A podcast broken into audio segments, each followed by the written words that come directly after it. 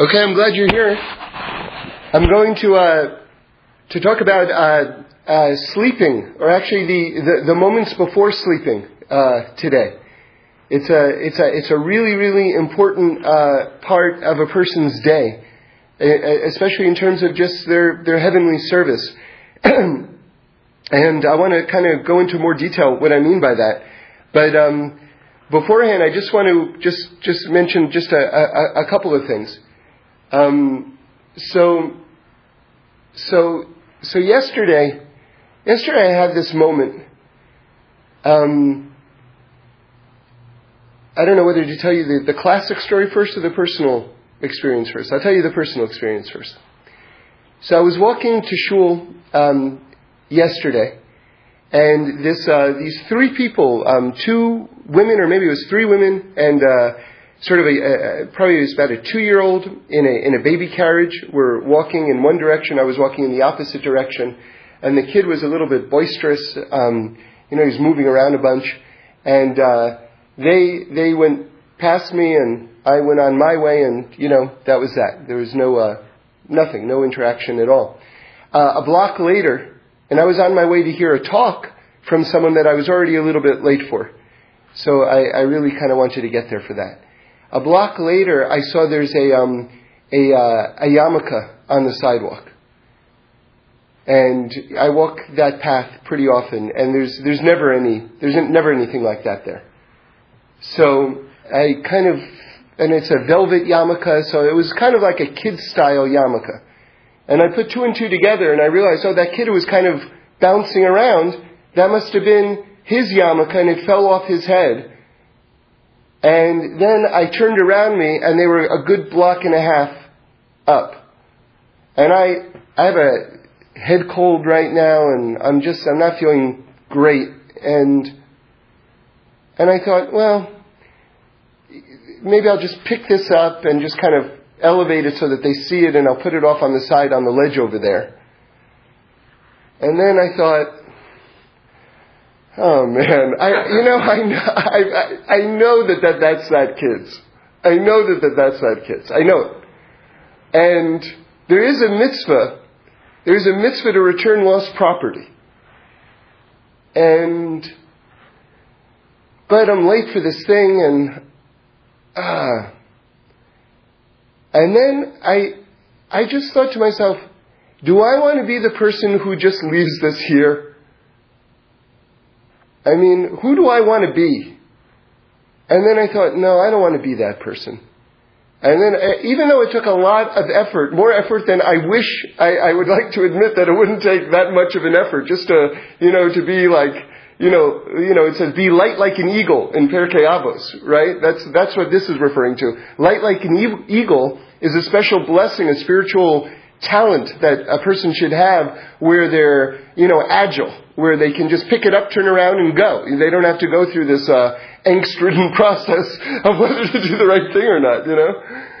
So I was not like, like an eagle at this moment. Um, but I, I, but, but at the same time, I didn't want to be the person who just kind of left it there. You know, because that, that's when, that is the, the, the unfortunate process where one's heart begins to harden.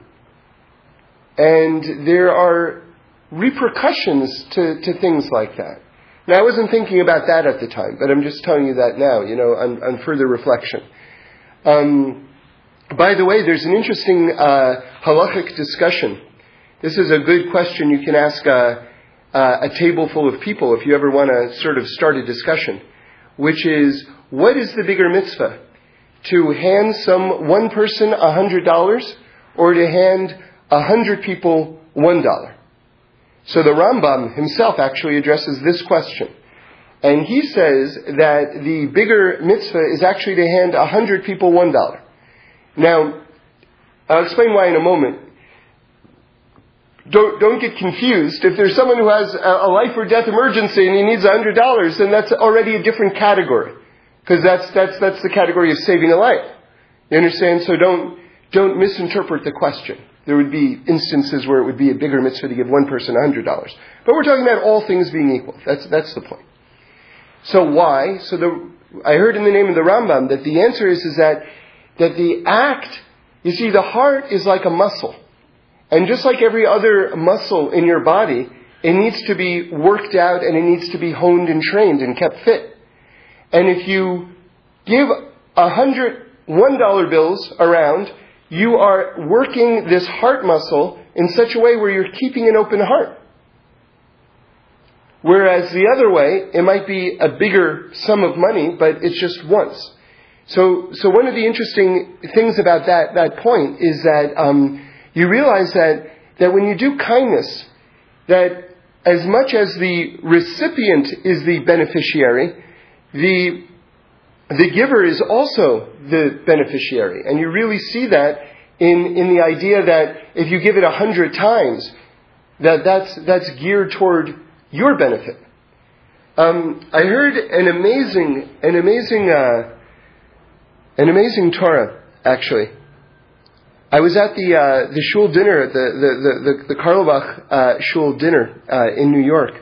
There's a whole story behind that. It was a great dinner, great event, and um, this past week, um, and and one of the uh, award recipients uh, said the following point, which I just loved, which is that you see, when you there are different ways halakhically, according to Jewish law, to get married, and one of the ways is that the that the husband um, gives a gift to the to the uh, to the bride, and usually in contemporary society that's done as a ring, which has a certain monetary value, and that's that's how it's done. But it's not so much. So in other words, when we give a ring under the chuppah in our marriage ceremony, it's not so much that it's sort of like a token of affection or a symbolic thing. There's actually a transaction happening there where you're actually giving a, a, a monetary value, which is why there are all sorts of different um, halachas surrounding what the ring can look like. It, it, can't be it can't be patterned and things like that. It has to be sort of like a, a something that's like a, a lump of silver, a lump of gold, something of value, basically. So, so anyway, there is an instance, though, where, um, where if the person is very, very, very great, you see, you see, you see, this, this halacha concerns, the, the reason why the, the um, husband is giving it to the wife is because the, the, the, the wife is of such great value, such great esteem that he wants to acquire this incredible thing. But there's an instance where the woman could actually present it to the man.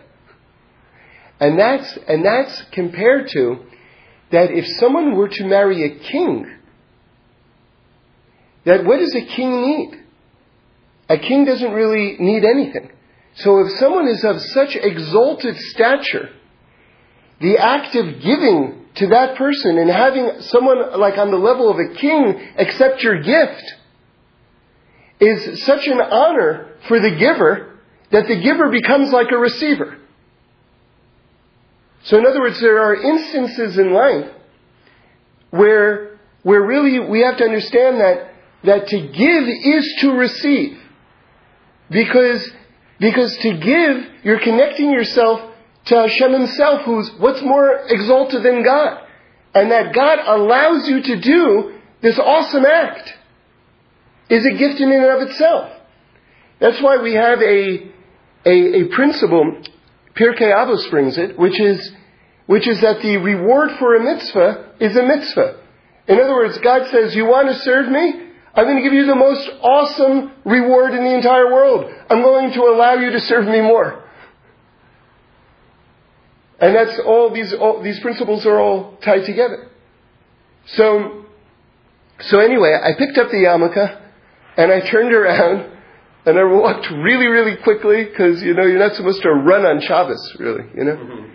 So I walked really, really quickly and I caught up with the people and I, I just presented the yarmulke just, I'm not like, oh, does this belong to you? Just like, here, you know, because I knew. And they turned around and they went, oh, great, oh, thanks, you know. And then turned around and went to the talk, you know. So so it reminded me of a story, one of my favorite stories actually, which is the Sanzer Rebbe, one of the great Hasidic masters, you know, was by his window, and he called over, uh, one of his Hasidim were walking, and he called him over to his window, and he says to him, hey, listen, if you, I heard this from Reb Shlomo, if you walked on the street and you found a bag of money, what would you do? And the person said, uh, well, you know, that's very valuable and it's a lost object. I would, um, I would find out who it belongs to and I would uh, return it. And the Sanzer Rebbe says to him, fool! right? So, okay. So then someone else walks by and he calls him over and the Sanzer Rebbe asks him the same question. You find a bag of money, what do you do? And the man says, well, Rebbe, I'm embarrassed to tell you this, but times are tough and, you know, if no one saw and it was right there, I'd probably pocket it. And he said, wicked! you know? So, so then he calls someone else and, and he tells him the same situation and he asks him what he would do. And he says, Rebbe, listen. He says, I don't know what I would do. He says, I hope that in that moment I would do the right thing. And he said, ah, that's the answer. You know?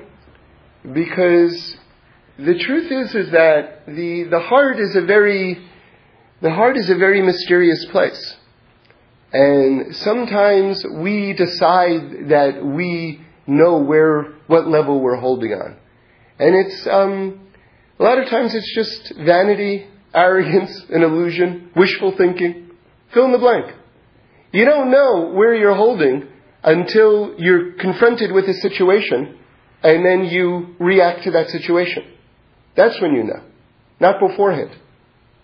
And so, so a person has to have an attitude about themselves, which is that, which is someone who's just emergent, basically.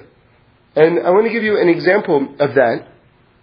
But first, I want to just uh, share a couple more things. We had uh, uh, Magid Yitzchak Buxbaum um, with us this Shabbos, and he said over a lot of wonderful things. And one of, one of the teachings, I'd maybe give you just a little kind of short package of some of the some of the things that he said. But one of the things that he said, which I really loved, he said in the name of the Zidichoiver Rebbe, um, uh, one of the great. He was sort of more of a Kabbalist, but he was also a Hasidic master. And uh, actually, I remember uh, a teaching a story uh, that that um, Reb Shlomo said about the Zidichoiver that he was one of these people. We, you know, we've been so blessed. We've been so blessed with such incredibly incredible tzaddikim, holy people, the Jewish people, and the the world really doesn't know about the our tzaddikim. They they don't really know about them, you know, which is too bad. But we don't really know about them, which is even worse. But but anyway, um, this is the Zidichoiver. You know, ritual immersion, going to the mikveh, is uh, you know that's that's that's a really important thing, and and it's the the really the the core mitzvah of it is between men and women. Um, it's really uh, for for women, but it's for the for the for the, the, the, holiness of the marriage, and and that's a whole other topic. But but but men also have a special relationship. It's more on the level of custom than than law with the mikveh. And over the years, you know, especially in Russia and stuff like that, you know, you where would you go to the mikveh? You'd go to a river, and the rivers were frozen. And so you have many stories of people chopping the layer, top layer of ice and going into the water. Now, I don't know if you've done that. I know you've done that, but, but going into freezing cold water is what I mean. It's, it's serious business. If you, if you immerse yourself in a cold river or in a cold pool, I've done it myself, not chopped ice off. That would, but I, I have, I have been underwater where the only thing that's, that's going through my head is, I'm going to die. I'm having a heart attack. I'm having a heart attack. You know? And I'm being totally serious right now. I mean, it is a very, it's, it's rough, you know? So anyway, the, the, the would go in like the middle of the night, he would chip open some, uh, a hole in the ice, he would immerse himself halfway, and he would set up a copy of the Zohar on the ice and light a candle and learn. Right? Now this is, it, this is not a story, this is real. Now, someone was with him. I'm not sure. I don't want to say a name. I, have got a couple of ideas, but I don't want to say a name. Another great person was with him, and he was like, "What do you, what do you do? I, I can't, I can't do that." And the Zidichoiver turned to him and he said, "Oh, you don't know how to make the water warm?" Right? So that's, you know, there are all these levels out there that not only can't we do, we don't even know that they're possible. And so, so, so why do I bring it up? Just to tell you a, a short thing about the greatness of the Zidichoiver. So anyway, uh, Magid Buxbaum said the following in his name. He said, I never leave a piece of Torah until I don't know what it means. That's an awesome level. That's an awesome level. And we talk about becoming and, and not knowing who you are in the sense of what your level is, or I would have returned the money, or I would have done this, or I would have done that. It's, it's all nonsense. It's all nonsense. You know? Until you're in that moment. So, so the greatness of not knowing. Now, do you think the Zidichoiver, whose brain I'm sure was like the size of a planet, right? Do you think the Zidichoiver would spend a lot of time on a piece of Torah and not know what it meant? You don't think that he came up with five, ten, fifteen explanations of what's going on in terms of the psukim and the letters and its relationship to halacha and Kabbalah and Hasidus and Midos and everything like that? But then you have to conclude after you know with the fact that this text is infinite and what do I know? And that's the proper conclusion of how you leave a text. Now don't, misin- don't misinterpret what I'm saying. It doesn't mean it's sort of like, oh, it's all the same. You say this, I say this, well, nobody knows. That's not Jewish. We have, we have something called pshat. Pshat means the simple meaning of the text. We know. That's what it says. Right? But then there are levels and there are levels and there are levels. And, and, and so there's, there's a level of knowing in terms of practical guidance, in terms of our religious behavior. And then there's an open hearted, an open heartedness, if that's a word, which is what I'm talking about. This level of the open heart, where it requires you not to know, to be in a state of constantly becoming, which is a state of yira, it's a state of awe. It's a state of uh, a state of being humble and, and, and, and humility. So, so there's a, a line that um, Reb Leibele Eger uh, explains, and um, I heard from Rabbi uh, Weinberger actually at the Aish Kodesh that um, that when he became a rebbe, that this was the first um, Devar Torah that he gave. And it's on this subject. So, so it's, it's really special. And, you know, there was, there was, we just read about it in Parshas Korach. There was a rebellion in the desert against uh, Moshe. And, you know, it's, it's such a contemporary thing. It's probably the most contemporary thing in the entire Torah because you see, you see, a lot of people ask a question, and good people, and I've, I've been among the people who have gone on this rant. I think everyone at some point who takes Torah study seriously, at some point goes on this rant, which is, the Jews saw the miracles in, in Egypt, and, and, the, and, the, and, the, and the miracles of Mount Sinai and the, and the manna falling every single day and, and everything like that. How could they have complained and everything like that? But, and everyone asks that. And I think it's, I think that it's deeper than that. I think that the, the, the, the, the, the, greater point, because can I tell you something? Are we seeing anything less miraculous? Do you realize that existence itself is phenomenally more, phenomenally more miraculous than any of these things? That all these things are just subcategories of the miracle of existence itself? You know what I mean? I mean, the fact that you exist, the fact that there's a world around you, the fact that you think that you exist within this world around you, the fact that you remember where you put your car keys. Honestly, I'm being totally serious right now. You know, I, I, I, my favorite example in the entire world. Can't stop saying it. I imagine a conversation between two fish. And one fish says to the other, Do you believe in water? And the other fish says, I don't know if I believe in water. My grandfather was very religious. He believed in water. Right? So what's the joke? There's nothing but water. It's the only thing that there is. That's us. We're surrounded and immersed with godliness. All there is is God. That's the only thing that exists is God. It's the only thing that exists. And we look around and we say, is there a God? What a joke. I mean, it makes more sense to question whether you exist or not. Because if you exist, God definitely exists.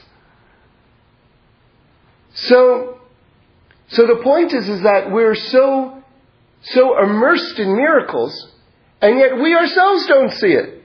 So we, we had the chutzpah, really, to be critical of the Jews in the desert saying, so of course bread falls from the sky. Didn't always fall from the sky, but now it falls from the sky. What do I know? You know, used to be there was no Seinfeld. Then, every Thursday night there was a Seinfeld. Now there's no Seinfeld. You know, I mean, it's like, what do I know? That's a, it, oh yeah, you're right, it wasn't that way. Now it is that way. Maybe it won't be that way. But, I'll give you the, the dark version of this in, in the documentary Shoah, which if you haven't seen, you should see. Uh, it's hours and hours and just uh, an incredible experience. They interview a Polish farmer who had the, the, the plot of land next to Auschwitz, next to the death camp of Auschwitz, right? Because you have to figure, just, you know, use your head at a certain point, Auschwitz has to end and another property has to begin, right? So that, that was the reality. And this was the guy whose land was next to Auschwitz. So this is the, the biggest death camp in the history of humanity. Nothing compares with this, really.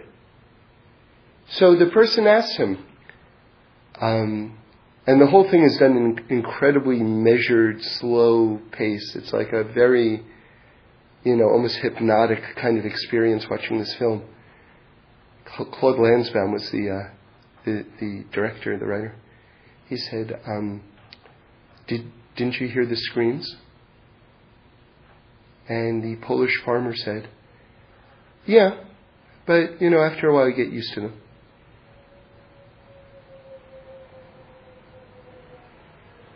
So there's a big lesson there in terms of a, an open heart, a closed heart taking action, not taking action, which is one of the one of the scariest, let's say, aspects of being a human being is the rapidity, the quickness to which we can adjust to new situations. And sometimes that's a great blessing. We, all our loved ones should live long, and if any of our loved ones are ill, they should have a speedy recovery. But, you know, we recover from the death of someone we love. And that becomes the new normal. Right? So, in some ways, it's a blessing. But on another level, it's not a blessing at all. Because we can become accustomed to darkness. And I heard one time a, a story a person walks into, you know, I think we've all had this experience where you're in a bright sunny day and then you walk into a movie theater or something like that or a dark room and it's like you can't see anything. It's like you're blinded, right? So a guy walks from a bright sunny day into this dark room and he's like blind, you know? And a person says, Don't worry, your eyes will adjust to the darkness. And he says, God forbid, and he turns around and runs out of the room. You know? So, so, so there's a rebellion against Moshe in the desert. And basically, Korach says something. He says, Look, we're all holy. All of us are holy. So, how come we have to take our marching orders from him? You see, but, but the thing is, is that there is a structure to reality. And reality is hierarchical, meaning there are levels, there are, there, there are levels and there's a structure. You know, we've talked about it many times, this idea that God, when He created the world, took His Or Ein Sof, light without end, and He condensed it. Like this is one of the understandings of Tzimtzum he condensed his light from a ethereal spiritual state into a physical state, which is this world. In other words, materiality itself is condensed spirituality, right? And it's one direct continuum. So those people who say, well, I'm not spiritual, it's like you're nothing but spiritual. Or the, the, the physical and the spiritual are two different ideas. I'm not open to spiritual ideas. No, you don't understand. It's one idea. It's one continuum. It goes from the spiritual to the physical. It Just gets more and more solid, right? The example, just if you're having trouble visualizing that, that I always like to give is, imagine ice. That's the, that's the molecule H2O. And then you have water. Different, looks different. But it's also the molecule, molecule H2O. Then you have water vapor. You can't even see it but it's also the molecule H2O. In other words, this is all godliness, but it just becomes more solid around us. And of course, God, a very important understanding, God doesn't just fill this entire world, but He exists dimensions beyond it as well. See, to say that God equals the world and the world equals God, that's, that's heresy actually. That's not Judaism. God fills this entire world, and he exists dimensions beyond as well. So, so this idea of, of becoming, you see, you see, Korach says about, about Moshe, we're all, we're all holy. So why do we have to listen to you? Because there is a structure to the world, and God communicated His will to the leader. There are leaders. It's a real thing. Every system has a leader. Every system has a leader. An atom has a nucleus, right? A baseball team has a captain, right? A business has a CEO. Every, every structure in nature, right? A human has a brain. Every, every system that's found has an organization and a structure. And the universe itself is hierarchical as well. You know, to give you another example, when Adam was commanded by God to name all the creatures, he names all the creatures, and then the Medrash goes on to say, this is not in the Chumash, but the Medrash goes on to say, God turns to Adam and says, and what's my name? And Adam says, Adoni, my master. In other words, we, we recognize that God is our master. God is above us. And there's nothing embarrassing about that. A lot of us feel like, well, what does it mean? I have a master? Ah, that's embarrassing. I'm the master. I'm in charge. I'm the boss. And to the extent that I'm not the boss, then what am I? Then I don't know what I am. Then I'm a robot or a slave or I'm a piece of filth or I'm nothing. What are you talking about? What are you talking about? You're serving the, the creator of heaven and earth? who puts a piece of himself in you? What, what's to be embarrassed about? It's reality. It's reality. So Korach says, no, we're all holy. We're all holy, and I want to be the boss. which is, you know, which is great. It's just sort of like, you know, one of the, one of the hot punchlines right now on TV, especially in kids TV, is, is someone says a joke and then says, wait for it, wait for it, right? You know? So it's sort of like, you know, someone says, you see, Rashi brings this, I love this to pieces, something everyone should know. All great lies begin with the truth. When the, when the uh, spies come back, the Meraglim come back and they report about the, the, the Israel to the Jewish people, they begin with praises of the land. Right? Why? Because that's the truth. The land is good. That opens up your heart. You hear the truth, your heart opens up. But then they stick in the lies. Right? You begin with the truth, and then. So every great lie begins with the truth, just to open up your heart, and then they stick in all the lies.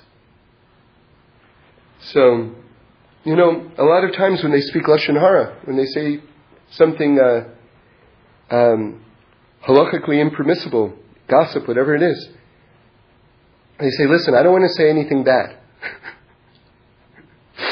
or, listen, I love the guy. And then boom, right? then boom. So, so, you know, it's like, wait for it, wait for it, you know, Korach, we're all holy. Wait for it, and I want to be in charge. There it comes. You know, I'll t- just tell you just before we s- switch off of Korach for a moment then hopefully we'll be able to say something about sleep. I don't know. I don't know if we'll have time. But anyway, so. What is so, uh, just, yeah. just quickly. Yeah. Uh, when when when uh, when when Hashem was speaking to Moses about his his, his plan for him in, in freeing the slaves, and, he was, uh, and, and Moses asked him, well, "What what shall I call you? What is your name?" Yeah. Well, what did what was what was Hashem's response? He says, Ehyeh asher Ehyeh. I will be what I will be. And uh, the Gemara actually gives an amazing explanation of what that means, which is just like I'm with you in this exile, I'll be with you in future exiles. And Moshe says, What? There's going to be future exiles after Egypt? And then, if you look at the passage where that exists, all of a sudden, um, uh, Moshe just refers to, uh, Hashem agrees that, in other words, that the people's minds won't be able to hold the fact that this is just a chapter in our history. See, the Jewish people are forever. You know, the nations of the world are just kind of beginning to wrap their minds around the fact that the Jewish people are eternal. We're not going away. You know, they come up with their own theologies and all the rest, but the reality is, is that the Jewish people are forever. If you look in the Torah itself, God says, I'll never forsake you. I'm always going to be with you. You know, I'll hide my face. You'll go through hard times. Anti-Semitism itself is actually one of the prophecies in the Torah itself by Moshe. So you're going to get a hard time from the nations, but just understand I'm always with you. You know, so, so, so Moshe then just refers to Hashem's name in the next passage as just Ehyeh. I am with you. Not, and I will be with you. And in fact, a lot of people don't know this. When Moshe, the whole incident of the burning bush was seven days long. It looks like just it was just a few moments. It was seven days long. Moshe refused to take the Jewish people out of Egypt. And the best explanation I ever heard of why he did that was because Moshe was saying this has to be the final redemption. Right now, this has to be the final redemption. And he was holding out. And Hashem was like, no, it's, it's, it's just not, that's not where we're at right now. Hmm. And so, you know, finally Moshe gives in. And, and one of the consequences of Moshe holding out for seven days is he doesn't become the high priest. Aaron becomes the high priest. It's one of the consequences. The Torah says he loses the, the mantle of being the Kohen Gadol, which is what Korach wanted. So, so anyway, by the way, that ties in really nicely with something that I heard from Rabbi Wilson, which is Korach in a way was like Moshe. Because Korach, you see, it says that all the Levium are going to become Kahanim when Mashiach comes. And Korach was a Levi. And if he becomes the Kohen Gadol, then that's the fulfillment of this messianic promise. So he was actually trying to bring Mashiach. This is the favorable reading of Korach. Mm-hmm. You know? And so, in other words, it's sort of like he also was trying to bring Mashiach. But again, you know, God's got his time plan, and sometimes, you know, sometimes it just doesn't work. You want to bring it too quickly, it's, it's, uh, it's always very tricky. It's always very tricky. So, I want to throw in one more thing because I think it's important, and then hopefully we can wrap up some of these themes we're developing. Um, which is that one of the things, you see, a person has to be, there's something called leitzonos. Leitzonos means it would be translated, to, I wish I could find a more contemporary word. It's a bit of an old fashioned word, but it, mockery. I wish I could come up with a better word, but it's, it's sort of like um, a sarcastic humor, which undermines the, the, the truth and um, reverence for certain spiritual ideas. And one can accomplish negatively quite a bit with a sarcastic negative joke. It says the rabbis say that one can undo a hundred teachings with one joke. So one has to be very careful when they decide to be humorous, at what moment. If you decide to undercut a, a sermon or something like that with a witty remark, it might be legitimately witty and it might be legitimately funny, and you might have undone a hundred different teachings. You know, one really has to really hold their tongue at these moments. And the reason why I bring it up is because Korach was known as a master of this. Uh, and one of the things that he did, and I just want to bring it up, is he presented, you know, one of the mitzvahs we have in the Torah. Actually, it's not, it's not making a return, um, because we actually lost the dye. There's a blue thread in the tzitzis, in the strings that we wear on the four corners of our garments, called techelis. And now they feel as though they found the dye again after a 2,000 year hiatus. That's a fascinating subject in itself. Um, and by the way, even if you use the wrong blue dye, it doesn't undermine the mitzvah of tzitzis. So that's a reason why everyone should use one of them. I, I want to, I, I should, but I haven't quite committed to it yet. But anyway, techelis is a great thing. So, so, so Korach held up a talus, right, the, the prayer shawl, completely made out of blue dye. And he goes up to Moshe in front of all the people and he says, Moshe, look, I've got an entire talus made out of techelis, out of this blue dye. Do I need one more string? And Moshe says, yeah, that's the halacha. One of the strings has to be blue, meaning the strings that hang from the corner. And then Korach went and turned around and ridiculed Moshe and halacha, Torah law, in front of all the people saying, look, I've got an entire talus full of full blue dye, and yet it's lacking one string, so it's not good enough. What kind of nonsense is all of this? Now, I have my own analysis of this, which I haven't seen, but I just, it, just seems so obvious. But uh, the reason why I bring it up is because of the practical application to, to what I'm about to say. You see, the mitzvah of tzitzis is the following thing. You're supposed to have these strings, and they're all tied in a very particular way, right? Which parallels the 613 mitzvahs. It's a very deep subject in itself.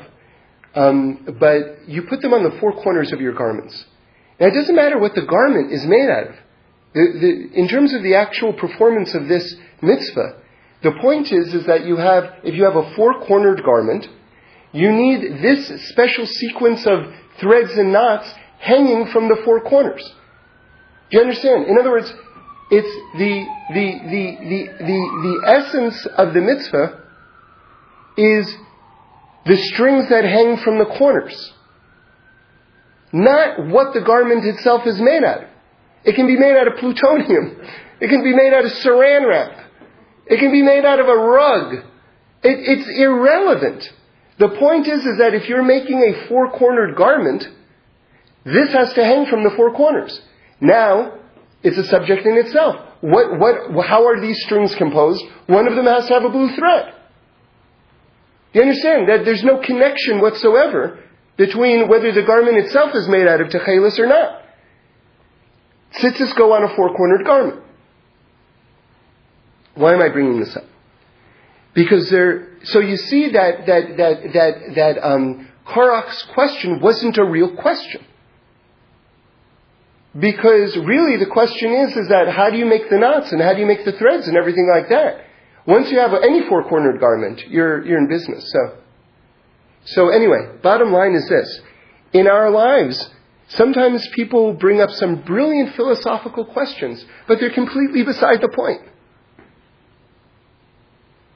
You know, you know, we have a tradition that the Mashiach, right, doesn't come on Shabbos, won't come on Shabbos. So by Chabad, you know, they were singing, we want Mashiach now, we don't want to wait, on Shabbos. And someone asked the Rebbe, our tradition is that the, the Messiah doesn't come on Shabbos. So the Rebbe said back to him, you know what? Let him come, and then he can explain how he came on Shabbos. so, so, you know, people can have all sorts of amazingly brilliant, profound, confounding, right? Like mind numbing questions and arguments and all the rest. But the reality is, is that I wake up every morning in my bed and I want to do, I, I need to know what to do with my life. Why am I here? Why is the world here? What's keeping it going? Why doesn't it fall apart? Why do I put my foot on the floor and it doesn't go through the floor? How is it possible that anything continues to exist? I'm given a few moments in this world. How can I use them properly? Don't give me philosophies about how nothing matters and just follow your bliss and pick your nose and, you know, make yourself feel good. And we're all right. Everybody's right. Doesn't mean you have to be obnoxious or fight with people. But I mean, there's a structure to society. There's a structure to reality. We have to respect that. And not to disempower each other, God forbid. Not as Reb Shlomo would say, to cut the wings off each other, God forbid. But there's no fundamental contradiction. So, so Korach makes a rebellion against Moshe. Here's two important points that I've been leading up to. One is, yes, he makes a, yes, he makes a rebellion against Moshe. Because people want power. People are people. People are human beings. People adjust to everything, even if they're surrounded by miracles. At a certain point, if you know people well enough, that shouldn't surprise you anymore. The Rambam says very importantly, we're not, we don't believe in God because of miracles. It's more than that. It's deeper than that. It's not show me a miracle and then I'll believe in you. It's garbage. It's deeper than that.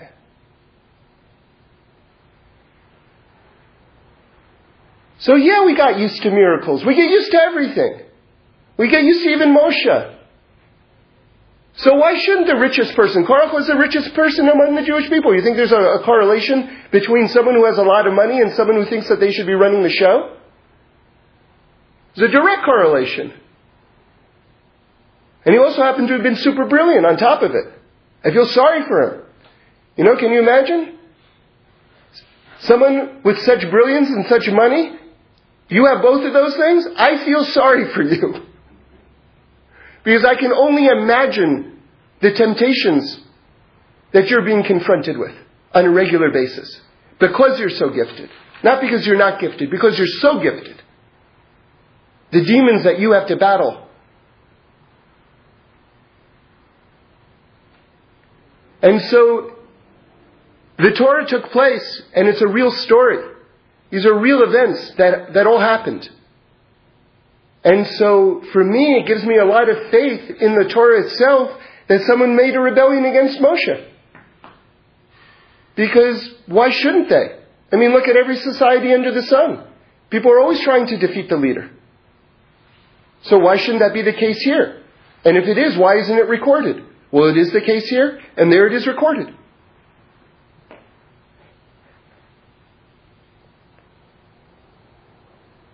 But also to understand that it's that there's no contradiction between the fact that all of us have holiness, like Korach was correctly saying, and the fact that there is a leader, and that's Moshe, who speaks for God.